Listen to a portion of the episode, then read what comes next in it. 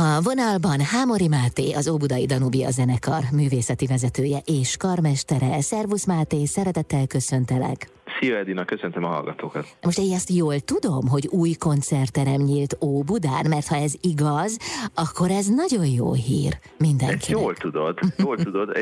Ez a, tulajdonképpen új is, meg régi is, mert ha nagyon régre megyünk vissza, akkor a Florián téren volt egy mozi, erre még sokan emlékezhetnek, akik a környéken laknak. Na mi ezt a mozit, ami már jó ideje használaton kívül volt, 2015-ben megkaptuk a az önkormányzattól, hogy legyen ez a mi próbatermünk. Akkor ezt egy picit föl kellett újítani, hogy egyáltalán használható legyen.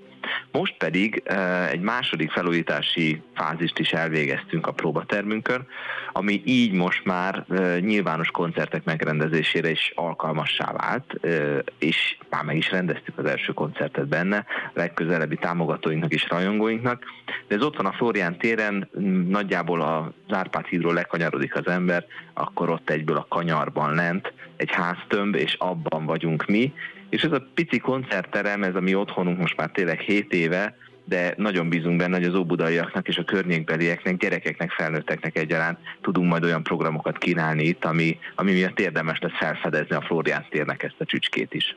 Hogyan újít fel az ember egy koncerttermet? Hogy kezd neki? Melyek a szempontok?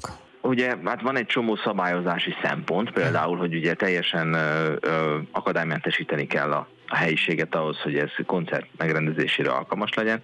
Itt rengeteg minden van, olyan mellékhelyiséget kell kialakítani, ami mozgássérülteknek is megfelelő, a bejáratot át kell alakítani ilyen módon, tehát vannak ilyen, ilyen szabályozási dolgok, és vannak esztétikai, meg funkcionális dolgok. A funkcionális alatt azt értem, hogy például volt egy kis kocsma a szomszédunkban, ami, ami, aminek az helyiségét mi megszereztük, ez az a kocsma bezárt egyébként még, amikor mi oda kerültünk, a zenészek nagy bánatára gondolom, de minden jobb ez így, és ennek a, az épületét megszereztük mi is, úgyhogy bővíteni tudtuk a koncerttermet egy picike kamarateremmel, ahol tudunk például próbálni, és nyilvánvalóan egy csomó szépészeti beavatkozáson is átesett ez a terem, de van egy olyan titkos tervünk is, hogy akár még a mozit is picit visszavarázsoljuk ebbe a terembe, hiszen ott van még fönt a vászon, teljesen alkalmas lenne a terem arra, hogy filmeket is vetítsünk, akár művészeti, akár zenei témájú filmeket. Én nagyon bízom benne, hogy lesz rá energiánk, és lesz rá lehetőségünk, hogy a következő új szezonban akár ilyen más típusú művészeti eh, foglalkozásokat is tartsunk a teremben, és ami nagyon fontos, és nekem a szívemnek a csücske, hogy, hogy talán az ovisokat most végre be tudjuk szívni a klasszikus zene világába, mert ugye hozzájuk azért nem tudtunk eddig elmenni, mert az óvodákban általában nincsen olyan nagy tér, mhm. ahol egy szimfonikus zenekar akármilyen kis létszámmal elférne. Viszont így, hogyha van saját koncerttermünk, így óvis csoportoknak is tudunk most már foglalkozásokat tartani, úgyhogy ezt én kimondottan nagyon várom, hogy az ovisok megtöltsék Zsivajjal a Flórián tér 3-at. Tehát ragadjunk le a lényegnél, az egykori kocsma helyén is zene szól most. Mindenhol zene szól, abszolút, tehát uh, ahogy bemutattuk a koncertermet, egyébként a, a sajtó eseményen az összes kis helyiségünkben volt egy kisebb kamaracsoport, akik Mozart muzsikával várták az újságírókat és az érdeklődőket, úgyhogy ez most egy kis ilyen zeneház lett ott, egy gyönyörű szép szecessziós bérháznak az alsó szintjét foglaljuk mi el, és próbáljuk még tovább szépítgetni, mindenféle táblával, jelzésekkel ellátni, hogy távolról is megismerhető legyen a mi kis otthonunk. Körülbelül egy 100-120 főt tud befogadni ez a koncertterem, és kisebb-nagyobb zenekart is, de főleg ilyen kamara zenei eseményekre lesz szerintem nagyon alkalmas, és az előtérben egy pici fogadást is tudunk tartani, tehát abszolút egy ilyen helyi léptékű történetről van szó.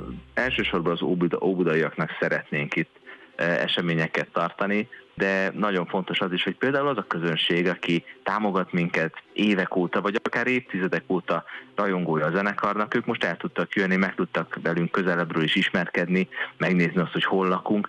Ez nagyon jó érzés, hogy vendégül tudjuk látni a barátainkat, és ténylegesen nem csak, hogy mondjam, káposztafejeket látunk a színpadról, hanem való húsvér emberként megismerjük a közönségünket. Szerintem ez nagyon-nagyon fontos, és mindig is az volt a célunk, hogy a Danubia az egy közösség is legyen ne csak egy zenekar. Mhm.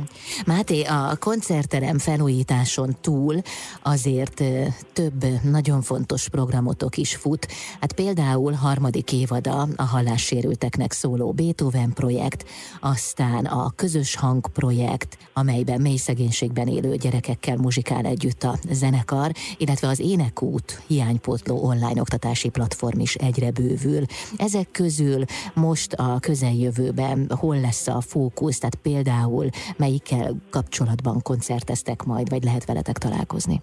Április 30-án lesz az évadzáró koncertünk a Zeneakadémián, ahol tulajdonképpen az általad felsorolt három alappillér közül kettővel találkozhat a közönség, hiszen ez a közös hangnak lesz egy újabb állomása. A közös hang az a projekt, amiről említést tettél, hogy szegénységben élő vagy hátrányos sorsú gyerekekkel muzsikálunk együtt, akik nem olyan sajnálni valóak, mert hihetetlen tűzről pattant energikus, csillogó szemű, fantasztikus kis emberkékről van szó, akiknek mondjuk csak annyi a különbség hozzánk képest, hogy nem voltak olyan szerencsések, hogy Budapestre vagy valami jó módú családba szülessenek, hanem sok esetben egy zsáktelepülésen látták meg a napvilágot, de ez nem jelenti azt, hogy az emberi vagy akár a zenei képességeik bármiben elmaradnának azoktól, akik jobb körülmények közé születtek. Egy picit ezt is szeretnénk hangsúlyozni a közönségünk számára, azon túl, hogy ezeknek a gyerekeknek hatalmas élménye az, és hát nekünk is bevallom, hogy együtt zenélhetünk a Zeneakadémia nagytermében. Tehát ez április 30-án lesz a következő ilyen alkalom.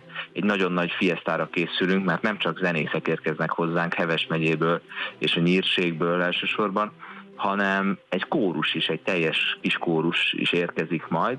Ott Rezső készíti azt a feldolgozást, amit a zenekarunk és a közös hangos gyerekek közösen fognak előadni a koncert legelején de ugyanez a koncert alkalmat ad arra is, hogy a Beethoven projektet, amit említette, hogy most már harmadik évada fut, eh, bemutassuk a nagy közönségnek is, hiszen eddig a BMC-ben voltak ennek az alkalmai, amikor a siket vagy hallássérült emberek beülhettek a zenekar közé, megérintve a hangszereket, vagy egyszerűen lufikat tartva, vagy csak figyelve, eh, hogy mi történik a zenészek közt, eh, próbáltuk átélhetővé tenni számukra a zenét.